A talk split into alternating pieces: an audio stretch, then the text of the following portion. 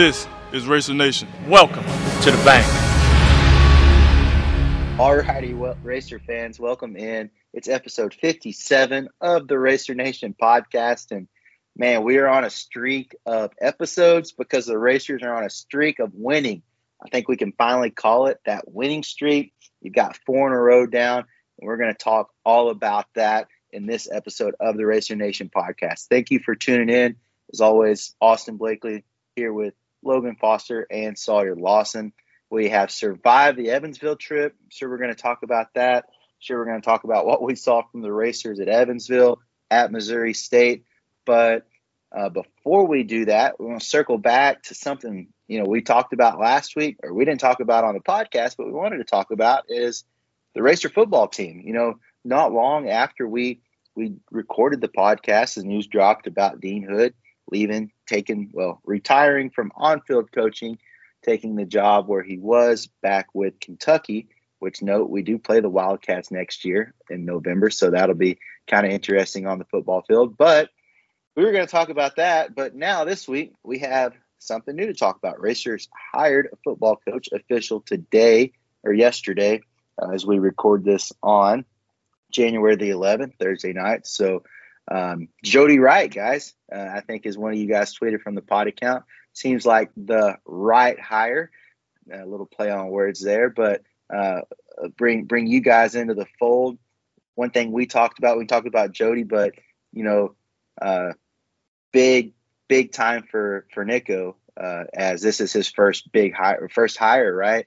Um, from because everybody else was hired by um, Saul or um, Alan Ward. So first big statement for Nico and uh, guys. It seems like he's knocked it out of the park. Yeah, good evening, gentlemen. Uh, it's exciting to join you guys tonight. A lot of stuff, great stuff to talk about, and I think this is a great place to start. And I think it's a great hire by Nico. Um, for me, Coach Wright didn't necessarily necessarily know a whole lot about him, but as you get to learn more about him and who he is as a person, you know, like I said, he checks every box for me. I know I told you guys kind of privately, so we didn't talk about it last week the things that I wanted uh, for a racer football coach were a couple of different things. I wanted someone who was who was younger, um, like a Nico's type of age of a guy, uh, under 40. I thought it would be really great to grab somebody with an NFL pedigree. Uh, for the reason why I thought that would be important was to really radically appreciate and professionalize the day-to-day operations of MSU football to make it more of an NFL approach. Um, and then also in, in, in, doing so, I wanted it to be someone who was really well liked by a lot of the players in the NFL, which maybe could lead to maybe them kicking some funds back to help him boost the program, get it started. Uh, but then I also thought, you know, you're probably not going to get all these things in one. So uh, these, these were like mutually exclusive, uh, different parts to hit on. You know, I was hoping either they would be young or either they would have an NFL pedigree or coming from an SEC school with a great uh, track record of recruiting. And what did Nico find in nine days? Someone for me that checked every single box, um, which I thought was absolutely phenomenal. And I know this is nothing, you know, uh, this is everybody probably had those same criteria for who they were looking for. Uh, if you really thought thought hard and, and long about it, but uh, from what I understand is that uh, Mr. Coach Wright uh, has a relentless recruiter. He's has a great and captivating charisma about him and that's what racer football needs. He needs they need someone to breathe mm-hmm. new blood into this program, and um, I think that uh, you know we, we, we really want to at this time too. I really want to uh, commend Coach Hood for the outstanding man that he is and uh, how he carried uh, the program while he was uh, at the helm. Um, but I think this is very exciting news for all racer athletics, and on top of that too, as a racer fan, you should be very excited for what Nico has done um, and finding somebody just like I said, less than two weeks, you know, a week, less than a week and a half after Coach Hood uh, retires, um, we go out and hit uh, what seems to be a home run uh, in such a quick time frame. That's outstanding. Uh, and and if if if this does really work out the way that we hope that it does, um, then that's another feather in, in Nico's cap, and that should make Racer Athletics athletics fans feel very comfortable and very good about who we've got in charge of our athletic programs. And I think everybody's in, already in that boat, um, but you should really feel special about it now. And um, you know, I like the Jay Wright uh, Jay Dot Wright. You know, there's another Jay Wright in coaching uh, up at Villanova, and he won a couple of national titles. So if we can keep that mojo going and, and bring that here to Murray State, then I'm all for it. But um, excited for Coach Wright and his family to to be donning uh, the navy and gold. Yeah, for sure. Like you said, Sawyer, he's got the pedigree, he's got the character, the charisma, everything you want in a head coach. And speaking of the charisma, you know, watch some interviews of him and uh, you know, see that big smile. I think he'd be a good podcast guest. Maybe take him out to the keg, go up to the office or something. Absolutely. Yeah, yeah, I think we'd get along. Uh, but yeah, just everything you said, Sawyer. Uh, really excited to have him. It it was always the thing that was kind of lacking with our college experience is having a really good football program. You know, people would come out for homecoming and maybe another game or so, but it was just never a big draw. And plus, we never really had a, a good tailgating experience until we were allowed to go inside the bowl. And so now, um, a new coach to re re-energize us. Uh, possibly some some new things in the works for Murray State football and Murray State athletics in terms of uh, spirits available at the game next year, and just all sorts of good vibes coming through for the racers. I'm really excited. Um, you know, obviously Coach Hood didn't have the success he wanted to here. Um, one thing that I always noticed was everyone seemed to love Coach Hood and the character he had. And, you know, I was hoping he would kind of stick around Murray, even if he wasn't uh, in a football coaching role.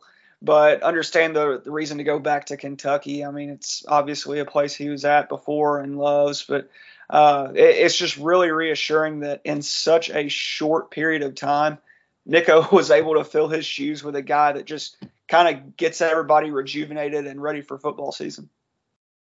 Yeah, and, and I think you make a lot of great points. I think that as a racer fan base, like you said, Logan, we've really over the past 30 years, you know, our lifetime, there's only been a handful, maybe one or two amazing seasons in racer football. And I think that this racer team or this racer fan base is ready to explode with football. You know, if we can if we can put a product on the field that uh, is competitive, I think the tailgate scene could really be something new that a lot of people would really, really enjoy.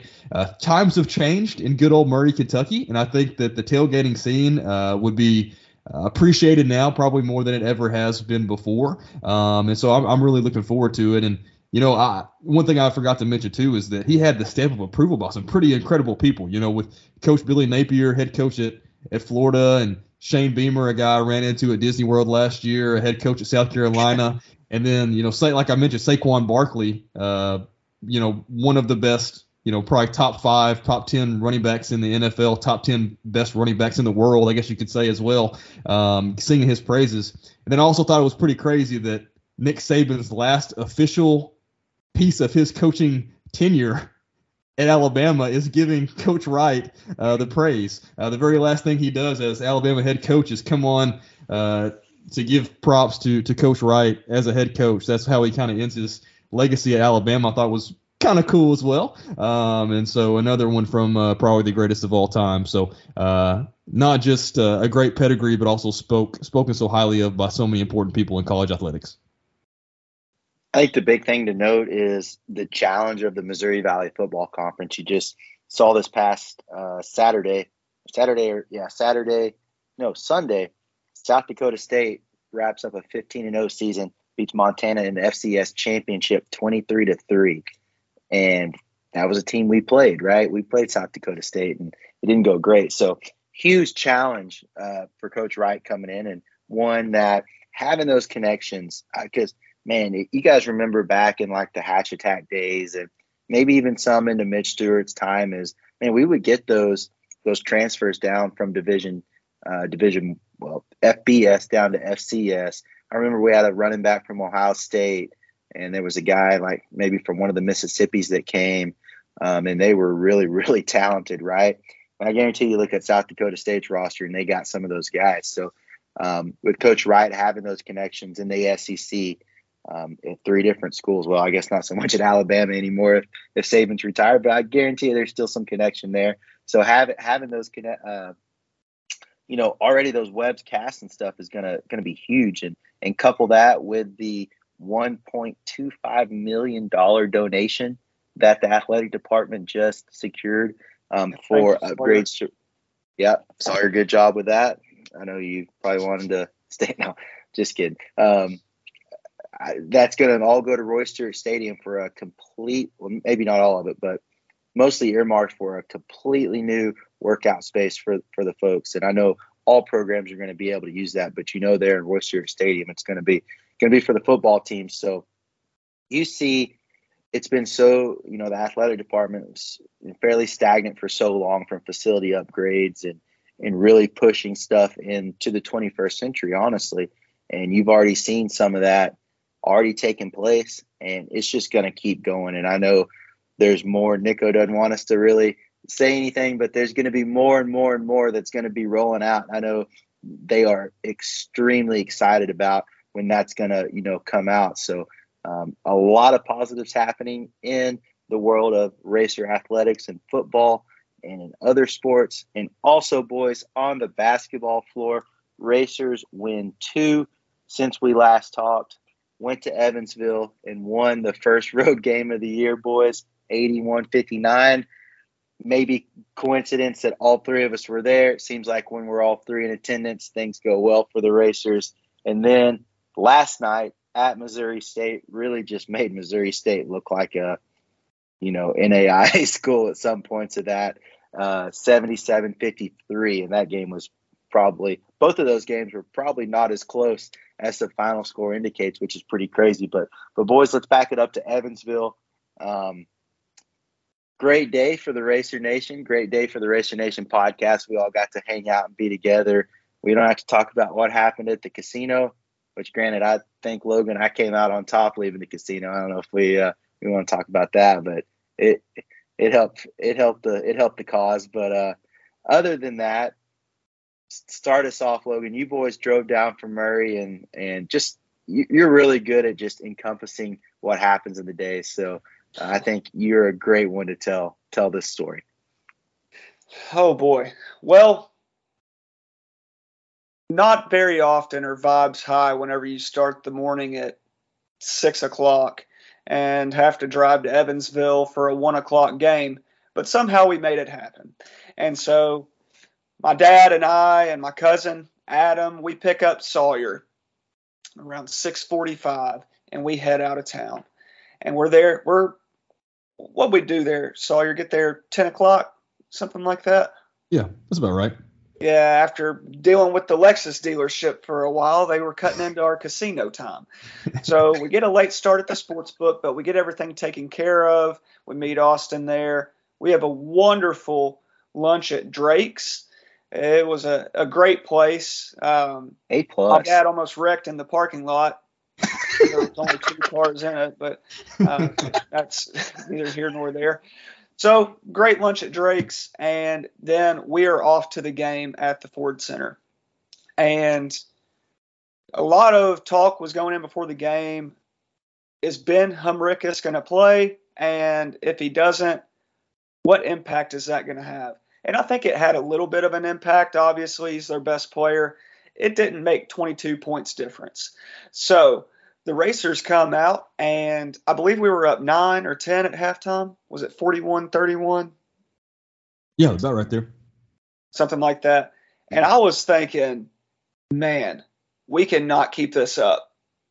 I'm going to try and bet the second half. When the Racers are, uh, or when the other team's getting points, I'll I'll bet against us. Um, thankfully, the Ford Center the service was a little slow, so I wasn't able to get that in because the racers just wanted to boat race them in the, the second half and play 40 minutes of racer basketball. And I think that's what we did. And it carried yes. on to another game. So we go from not winning a road game in the 2023 half of the season to winning two convincingly to start the Missouri Valley play. By 47 points. No, yeah. 46. Yeah, 46.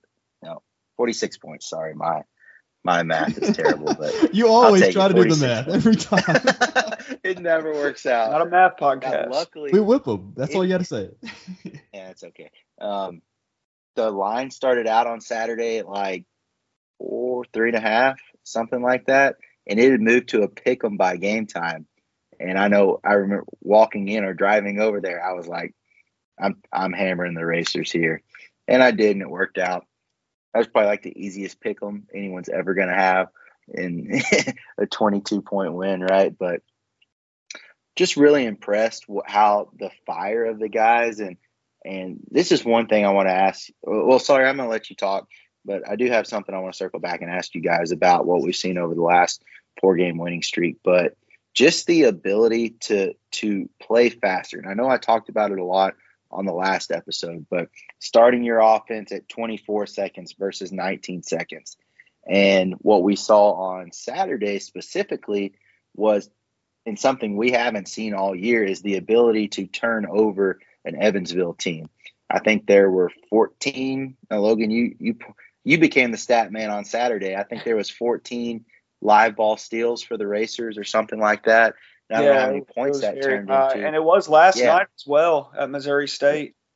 Exactly. I know there was seven in the first half. I don't I don't know what that number turned out to be for the whole game, but and I'm not sure. I do not. I'm sitting in a hotel in Scottsdale, Arizona, so I don't have the stats in front of me. I'm looking at my laptop, so I don't know how many points we got off those turnovers, but I know that the pace of the game just favors us so much more when we're not playing in the half court, and not to get too ahead of ourselves, but I think it'll be really interesting when we play some of the better teams in the league, like Belmont, Indiana State, Drake.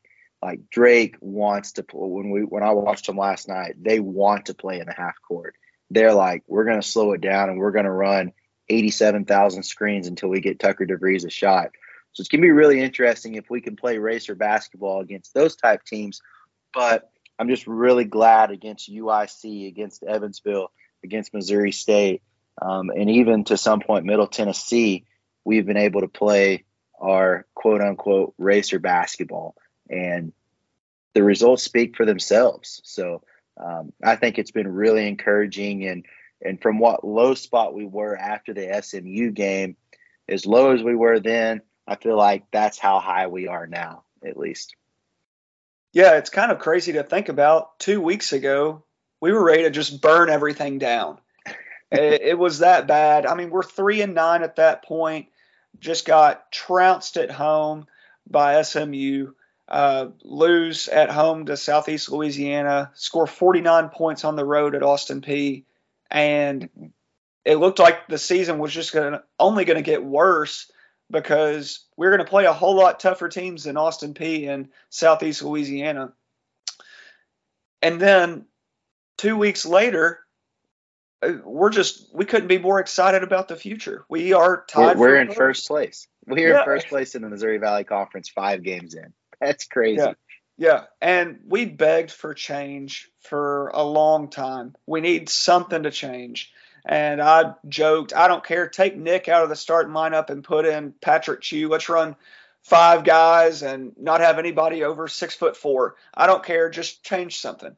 And you know, we talked about pulling Brian Moore out, and honestly, I think it ticked him off to be pulled out of the starting lineup.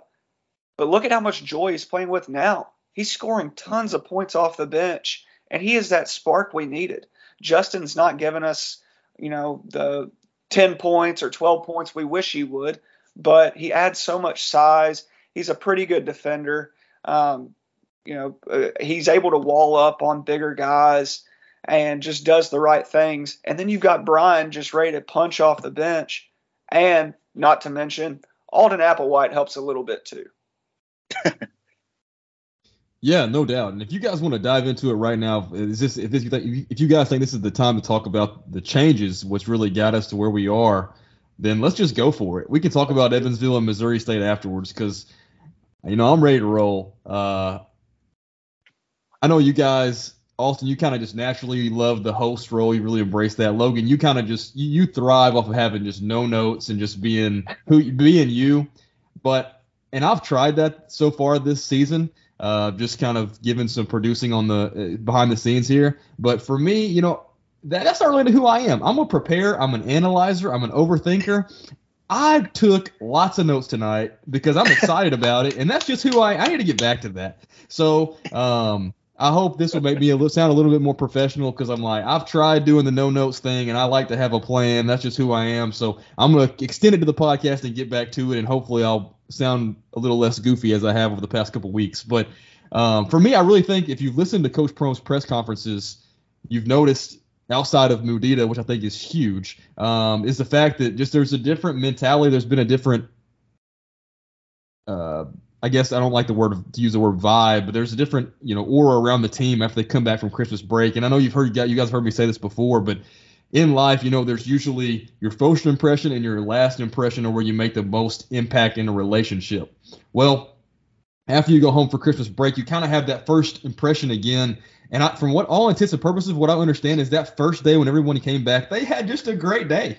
They had a two a day. They or the the spirits were high. Everyone was joking and laughing and having a good time. They'd missed each other from Christmas, and all that negativity from the past just dissipated. And they were able to go back and just be buddies and go back to playing basketball and doing something they loved, which is I'm thankful for that because that's something that I mentioned, you know, before Christmas break that can happen over Christmas break, and and you really start to see it. And and from what I can tell, it's just been a so a much more focus. Uh, the players are bought in, and it's a lot easier to buy in when you're winning than it is whenever things aren't going right. Um, you're not going to keep paying for a service if it's not good over and over the same price. You're going to go on to move something else. But whenever you can see the results and, and, and see what you're getting for the for the cost, you're gonna you're gonna be bought in. And and I love it. Um, I, I, it's not just on the offensive end. I think it's primarily starting on the defensive end, and I just absolutely loved after.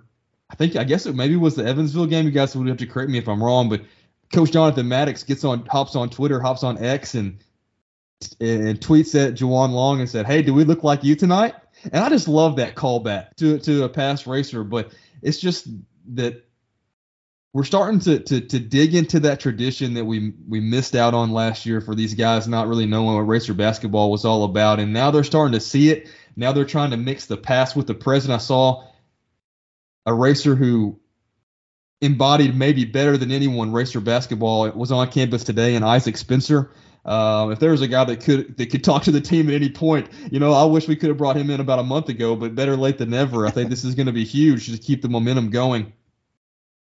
And then, you know, I think for us, we've got to really look at Coach Prohm too.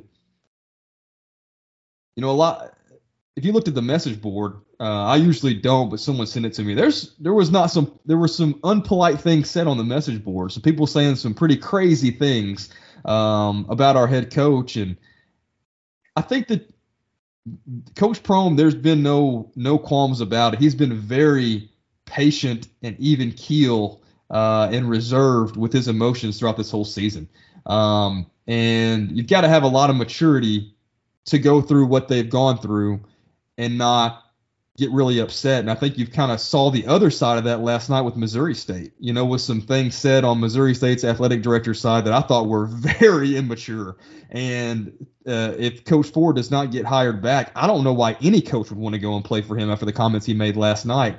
But because of that, Coach Prohm has been able to figure out and cultivate, you know, how how do I push guys? How do we play? And it's taken us a lot longer than every fan had hoped. But I do think we're starting to see the, the fruits of that labor. Now, do I think these teams that we've beaten are, are world beaters? No. But I think that you can gauge the success past great racer teams ha- would have had against these teams. I think the results would have been the same. I think great racer teams probably win these games by a similar margin. Um, and so I'm not going out on a limb and saying this is a great racer team at this point, but I'm just saying that this the page has been turned and I'm excited about it, and we're a totally different team if you guys know me, and and how about, how about this? I'm gonna let you guys hop in, but I have some stats I'll, I'll, put together for you guys that I think paint a pretty awesome picture for what we've just seen, and I'm really excited to talk about them. But but do you guys feel like I'm I'm on the right track with this, or what else are you guys seeing? Because there's a lot of a lot of positives right now. Yeah, I think the main takeaway for me is just finally seeing a win come through. Did a lot for these guys. Winning is infectious, and once they got one Uh, they carried it over to the next game, and then the next game, and the next game, and you can just see game by game they're buying in. And when you know Christmas Eve, they didn't. Uh, they were all probably thinking about futures somewhere else next year, and you know this is going to get blown up because we're awful. And now all of a sudden, we've got a team that's bought in, and it looks like we're ready to take on anybody. And you know, I think it remains to be seen. I'm not going to um, put a whole lot of stock in you know who we've beat, but we have beat convincingly the teams that we've played. We've got a really tough stretch coming up. You know, we play Northern Iowa at home, and then we go to UIC. But after that, we've got a big date two Sundays from now with Indiana State, and that's really where we're going to find out how tough we are. And then after that, we go to Bradley and then play SIU we're we're getting down to the stretch to where um, we're going to play the big boys and find out what we're made of. And so that's kind of what I'm excited for. And you know, there's going to be a game here soon where we lay an egg. We're not going to play this well for the next 15 games. It's just not going to happen. Um, how we respond to that, and you know, whatever loss is going to come, we're I, I'm just going to go out and say it. We're not going to win 15 games in a row. Not not in the Missouri Valley. Sorry, guys, to break your heart. but say we say we go to Bradley and lose by 15. They're laying for us after we kind of put a roadblock in their season. How do we come back the next game against SIU and respond? That's what I'm ready to see. And uh, I've rambled a bunch. There was one more point that I wanted to make. Sawyer, you always used to talk about guards rebounding that has been so key for us here recently. We've said it a thousand times that we don't have an inside presence. Nick's generally battling people much bigger than him, and we have to have our guards rebound. You look at last night, they just owned the glass on defense. You've got Quincy Anderson with nine rebounds. I mean, he was going up and grabbing rebounds, beating everybody down the court and laying it in.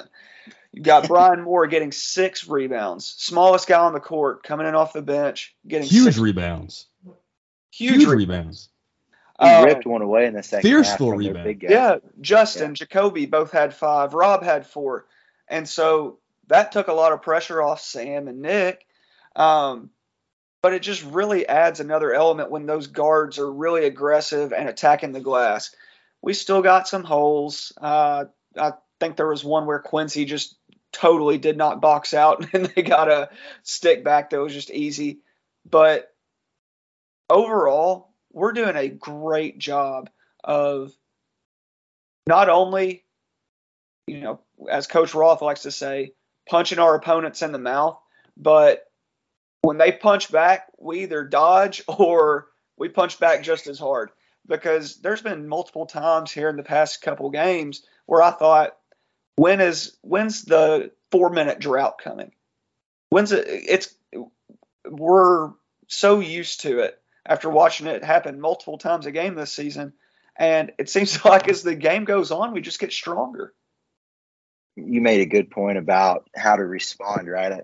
I'm sorry, I don't know if you were watching it earlier, but the girls tonight didn't play their best basketball at all, and they're on the road, one of their first road game, probably second road games in Missouri Valley and did not play how Rechelle wants them to play. I know that for a fact.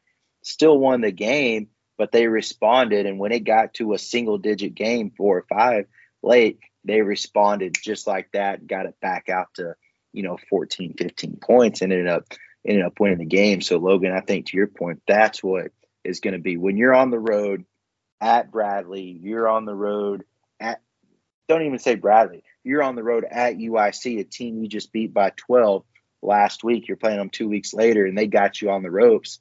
How do you respond in that environment when there's 15 people in the crowd in you know downtown Chicago? So I think that's going to be super important.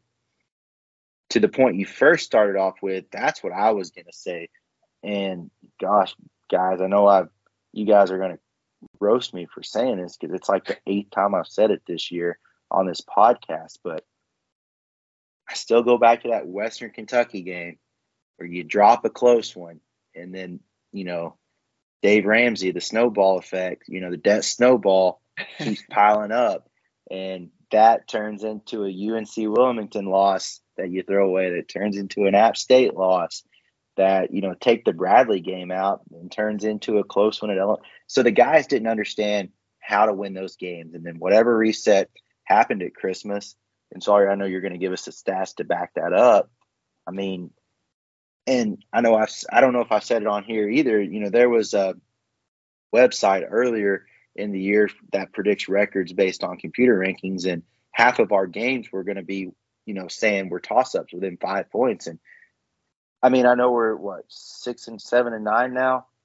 We could very well, I mean, just throwing this out, uh, seven and nine, we could very well be what 15 and 15 and 14 and 2 honestly like is that out of the realm of possibility yeah we should have had a win at mississippi state uh, yeah. you know beat unc wilmington who went on to beat kentucky uh, we'd have a great resume if we would have just closed out the games we should have closed out or if we closed out half of the games and you know, yeah. lost the other half, we'd be in a much different state right now. We wouldn't have been as yeah. low as we were two weeks ago either.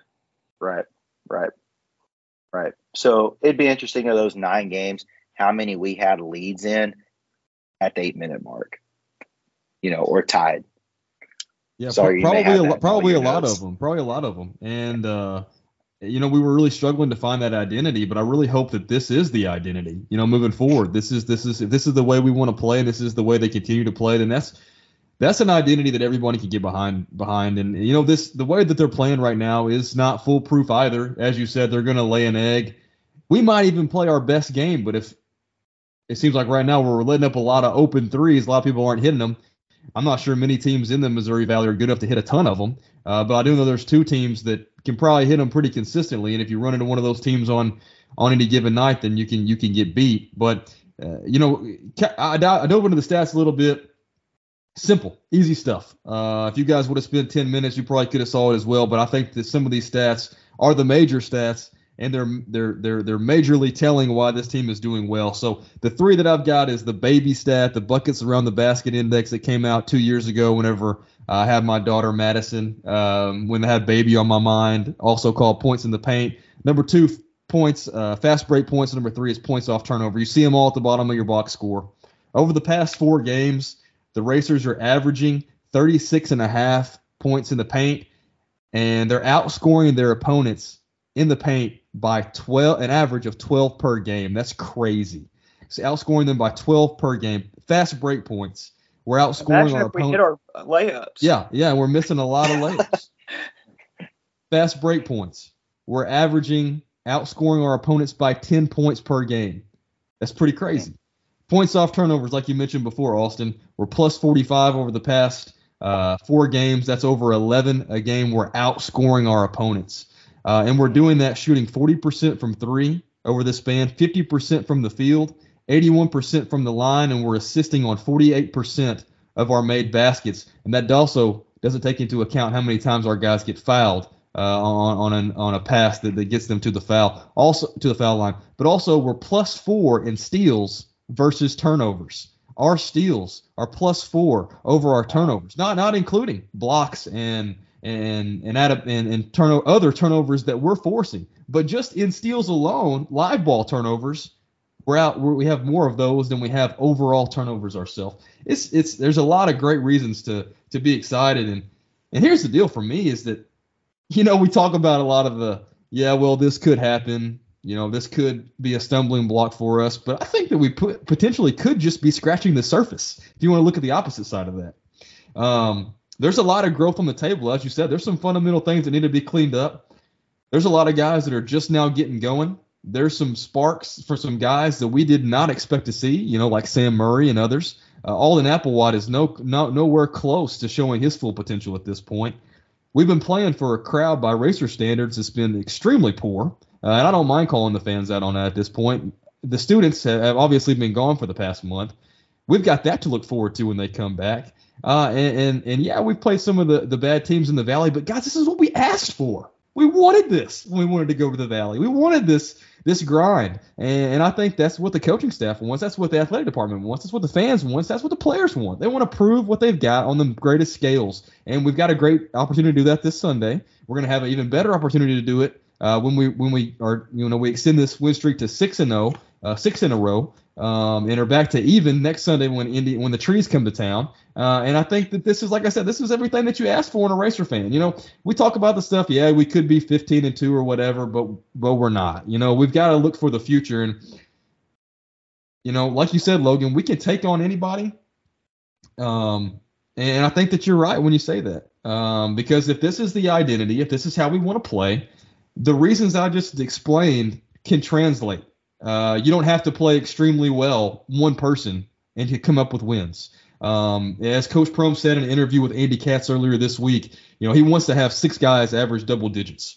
Um, you know, three, two or three weeks ago, you know we didn't really think that was possible. We probably were asking for the opposite. We were asking for our main guys to kind of step up.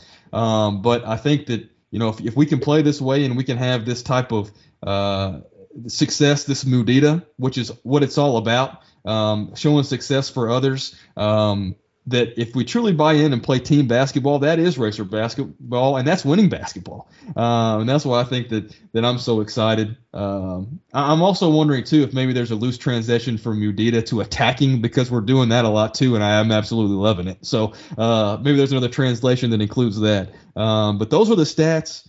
The stats back up the winning. I think the stats are repeatable and can be consistent. Um, and it doesn't have to rely on an outlier here or there because there's so many great, uh, great things. But I do think you know a lot of these things start on the defensive end. I agree. That's what I was about to say on the defensive end. Three out of our four games, the team hadn't touched 60. Which, if you can keep a team under 60, I would say nine times out of 10, you know, not counting Austin Peay, you're going to win. You're going to win that ball game. So um, the way that we've been attacking the basket, like you said, Quincy grabbed a rebound and just dribbled to the other end and made a layup. How many times have Brian Moore just gone to the basket and the way he's finished, finished around the basket's been super, super impressive. You know, and like you said, Sawyer, I told you guys this on Saturday. Alden Applewhite's going to win us a basketball game this year. There's going to be a game where he flashes what we know he can do, and you know, I think you mentioned the Andy Katz thing. You know, uh, Coach Prohm said it in there. You know, Alden was doing individual weight training and potentially playing scout team point guard. You know, just to have a body out there, and and from that to three weeks later, you know, scoring double digits in just about every game we've played since then has been extremely impressive. So he's nowhere close to 100% of his potential. And you know, we talked a lot that last episode about the February 1st, you know, cut off or not cut off, but that's where they really hope to have it together. What we've seen the last four games, if that's already the progression, I can't wait to see the next six games, what that's going to look like through the month of January. Because, like you guys said, a lot of, a lot of opportunity with you and I at home. You got to protect home. You got to go to UIC like you said, Logan, how you know Evansville is a game that you thought we had to win on the road to you know take the step. I feel like that UIC game's the same way. You know they're they're really struggling in the Valley. I think their only wins over Valpo. Valpo's uh, really struggling, really really struggling. You got the two tough ones, and you got a chance to show Southern Illinois, kind of get them back from last year, and then Illinois State on Greek night, you know, there'll be a good crowd there. So, and then obviously the Bradley Indiana State games thrown in there as well. So, you know, I think I said last episode it'd be great to be back to 500 by February 1st. Screw that. We're we're we're going we're going for gold, and we're gonna, you know, maybe not win all of them, but I think you got an opportunity to be a couple games over 500 by the time you get to February. And if you do that, and say you've only dropped one or two and you are what would that be like eight and two something like that in the valley seven and three like you're you're solid top half for sure going into that second second full stretch of, of the season. So just uh, a lot of excitement, boys. Yeah, and like we talked about, it's so fun watching the players have fun. I think that's what we get the joy out of, and you know, I, I know that's what Medita or Mudita, whatever it's called. I I think of you know our uh, waitress at Tunica every time I hear the word, and I don't really uh, know the full definition yet, but but I'm I, I don't know the definition, but I'm ready to get a tattoo if we keep playing this well. Some sort of Medita on me. Um, but you look at last night, Rob Perry was singing happy birthday with the uh, opposing fans while he was shooting free throws. He was just having a good time. The bench was going crazy. Our bench had more energy than their entire fans. It, it was unbelievable. We might uh, have more people on our bench than they had fans. Yeah, yeah. Um, bad weather is that what they blamed it on? I guess, man. you guess. Everybody was at Bass Pro. Everybody was at Lambert's and Bass Pro Shops. I think. Yeah, can't, can't blame them there. Um, but last week I talked about how the, this was the toxic X that you got to be careful of, and how I was keeping my guard up. boys, I've got a relationship status change that I want to tell Uh-oh. you. yeah. so, uh, so I just thought this was going to be like a, a home at Christmas break, just uh, rekindling the fire while uh, while we're still home. I don't know. We've got the 14 day snap streak going. We got a heart by our name. We're uh I'm thinking next Sunday if we can beat Indiana State, I'm probably going to bring her around my family again. So we're yeah, and if that goes well, you know, they've already rolled their eyes at me saying, "Logan, you know how this is going to end." I don't know. I believe in us. So uh so we'll see how that goes next Sunday and we may be thinking long term after that if we can get a win next Sunday. Well, speaking of girlfriends, Logan, and bringing people around the family, can you guys believe we saw a proposal in the building on Saturday at Evansville? I think it was what the under 12 timeout. They set it all up. Guy got down on his knees and proposed at an Evansville basketball game. And what did they do? Headed straight for the exit because the Racers were up 30. and Sawyer, one thing that did stick around was all the Racer fans. And isn't it crazy? You know, the the you already mentioned it, the lower crowds that we'd seen at the CFSB Center, but Racer Nation was out in full force at Saturday on Saturday in Evansville. Yeah, there were a ton of Racer fans. I, I, don't know if I can really give you a good estimate on the percentage of the crowd, but there were a lot of them and they were loud. And and Logan or Austin, one of you guys mentioned that we really feel like this is going to be a budding rivalry in the future. Hopefully, like a Murray State versus Peay um, rivalry. Hopefully, we dominated in that fashion. But uh, there's just so so many alumni that live in that um, Henderson, Evansville, Owensboro, um, uh, Tri-City area there that, uh, that that, that have come from Murray State, and you know they were out in full force on Saturday, and obviously the Evansville is the best facility in all of Missouri Valley basketball, and um, you know it was a great time, but I really do think that that that has some that has some staying power because I really know those guys really don't like us. And um, but also, you know, congratulations to uh, the happy couple. Uh, maybe they'll turn into racer fans after all this. There you go. I think our athletic department should send them a send them a thank you, or a, not a thank you, but a congratulations. Yeah, it's so much fun going to Evansville to watch basketball games after all the great experiences we had at the OVC tournaments there, and it's just a top top class facility, uh, really cool area, really cool town. I love Evansville personally. Um, I'm not sure that they love us.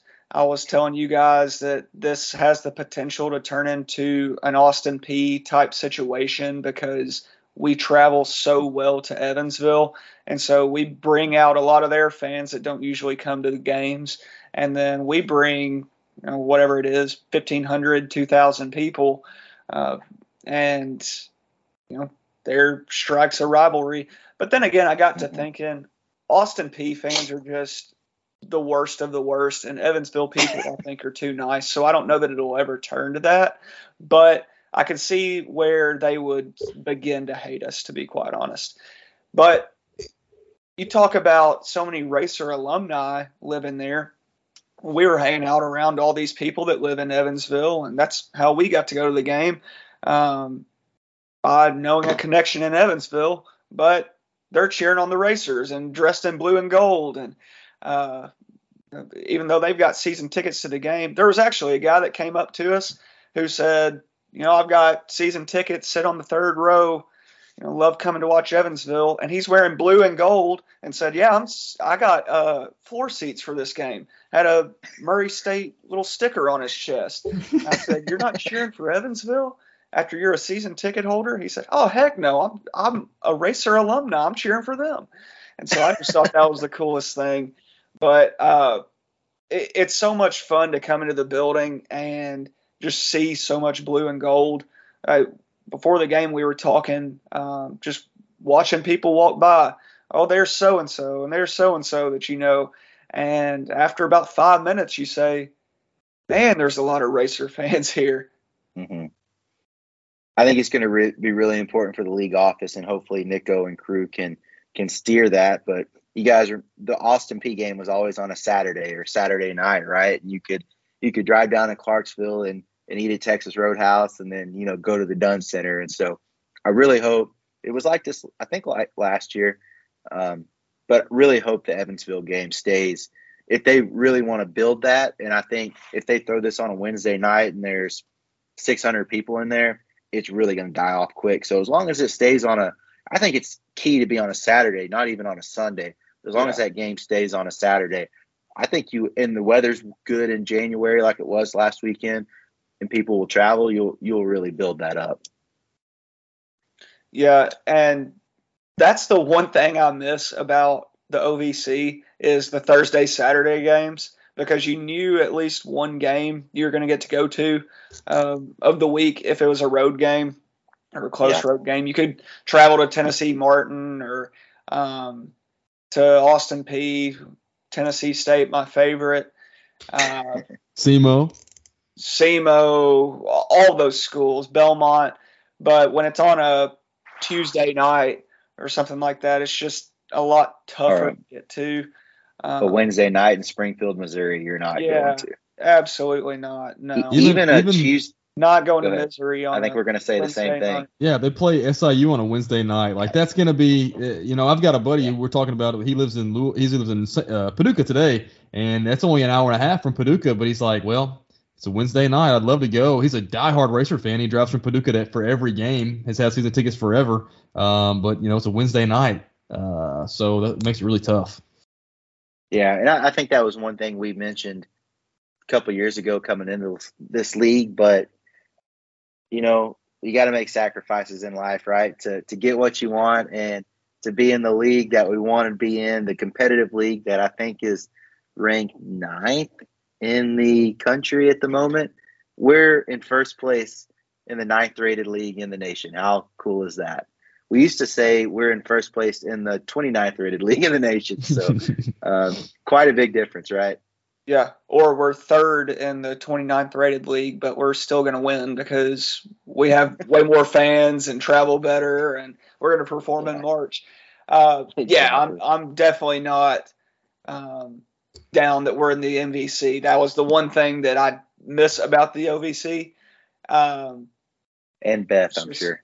And uh, yeah, yeah, yeah. I definitely miss old Beth, but but to touch on the improvements from the teams we're playing now as to who we were playing before, I sent you guys something. I believe it was yesterday, and it was of like the top 20 most improved players in college basketball based on some metrics, and three of them are in our league. You got Xavier Johnson, of course, and then there's a couple guys for Indiana State, and I just got Big to think, Robbie. Yeah, Robbie, and then uh, one of their wings. Yeah. Um, I just thought that's that would have never happened in the OVC. Maybe like a somebody that averaged just crazy numbers like a Lester Hudson or something like that would maybe be on the list. But we are amongst so much, uh, much higher caliber competition that it's crazy. And I don't feel like we've realized it yet. Um, you know, kind of coming out of COVID, we haven't had the crowds that we're used to having. We haven't had the team success we're used to having, but it's coming. Uh, you can see what we're building right now, and and so better days are ahead, Racer Nation. We just gotta stick with the process, stick with the Muditas, and uh, we're gonna get the job done. We're gonna raise a banner and raise a trophy at Arch Madness one of these years, and it ain't gonna be too far away. Hopefully not, Logan, and not too far away. And an important step if we want to make it really, really not too far away is taking care of home, and that's going to be Sunday. This Sunday at oh, now this is really going to mess with with me, guys. We're in two different time zones now, so I think it's three o'clock for you guys. For most, okay, it's two o'clock for me. If you're out here in Arizona with me, we'll watch it together at two o'clock.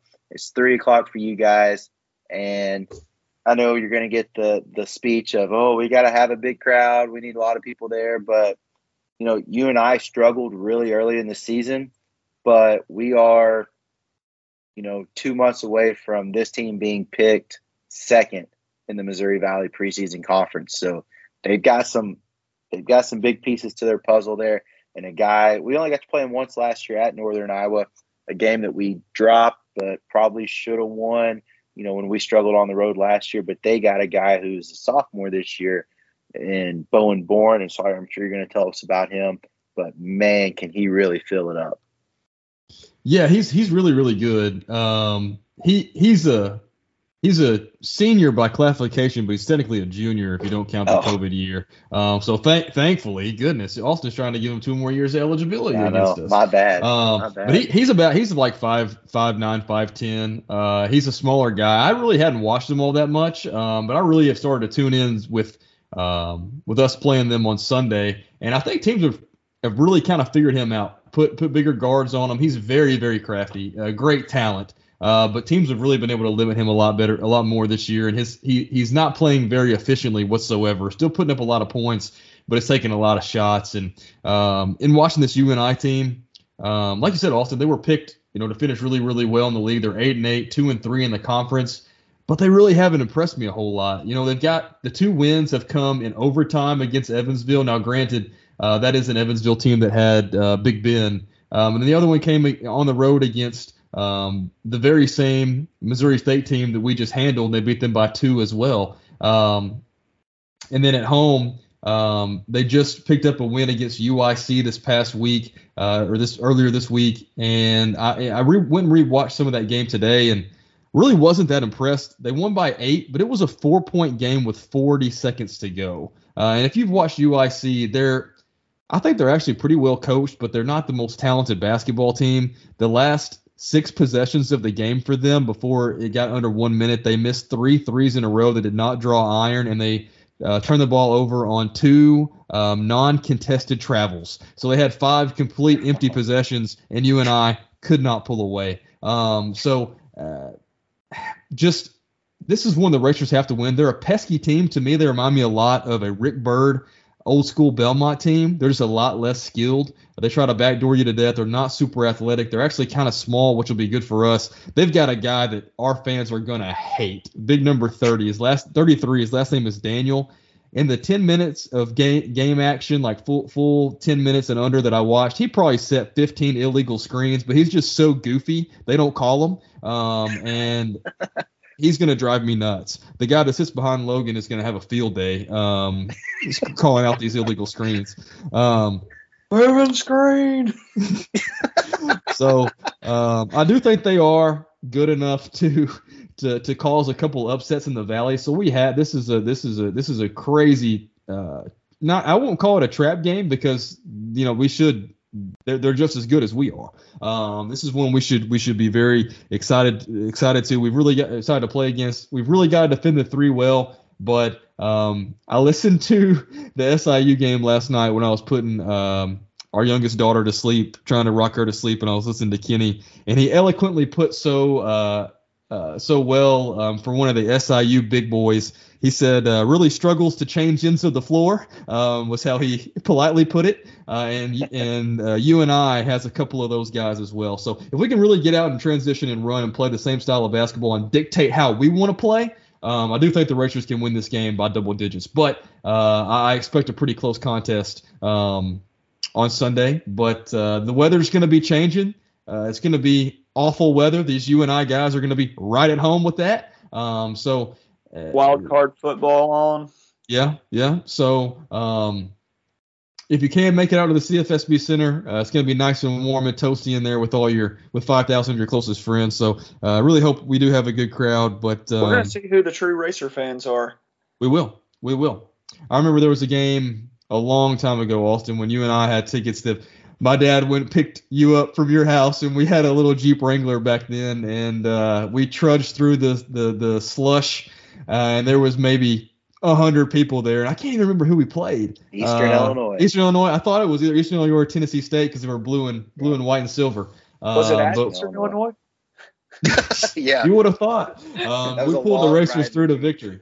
Yeah, yeah, that was a slow sludge. Um, but big game. Uh, all these games in the Valley are huge, uh, but hopefully that's a little bit of a breakdown to get you guys prepped for Sunday. I'm really excited to watch them. I'm going to be sitting in the hotel room here on the laptop like I did last night, watching Northern Iowa on Sunday. And we've got UIC on Wednesday. Um, so team we've already seen. I don't. We, I guess we hadn't really talked about it, so we can do a little do a little behind the scenes here. We'll probably won't have a podcast till after the UIC game, unless you guys think we want to do one early next week.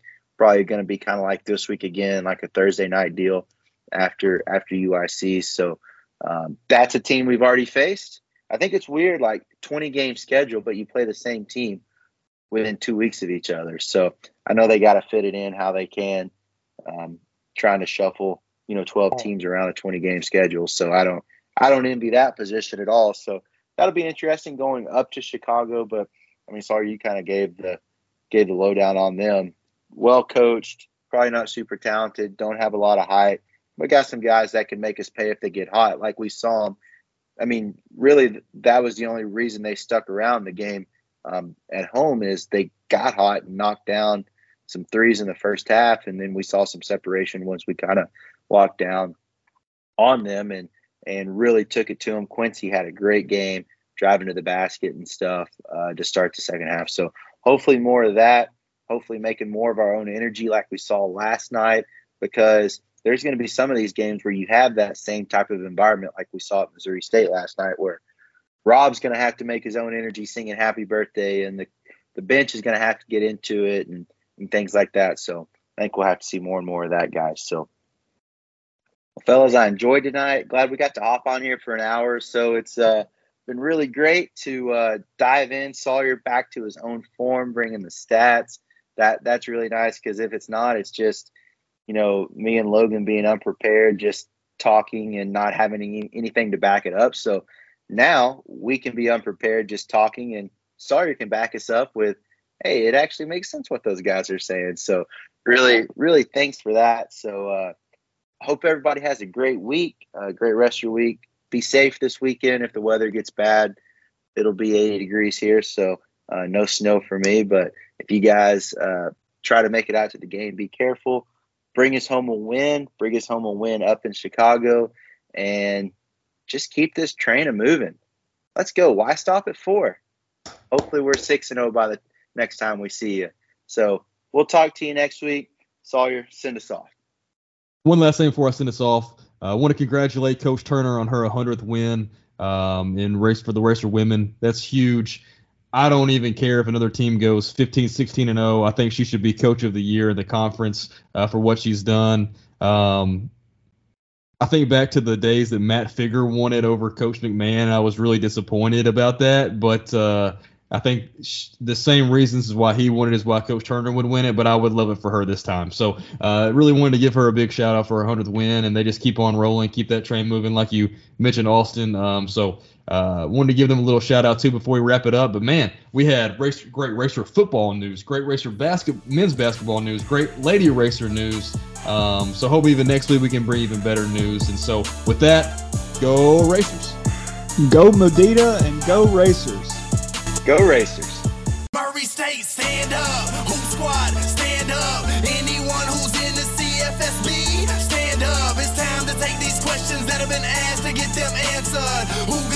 MVC.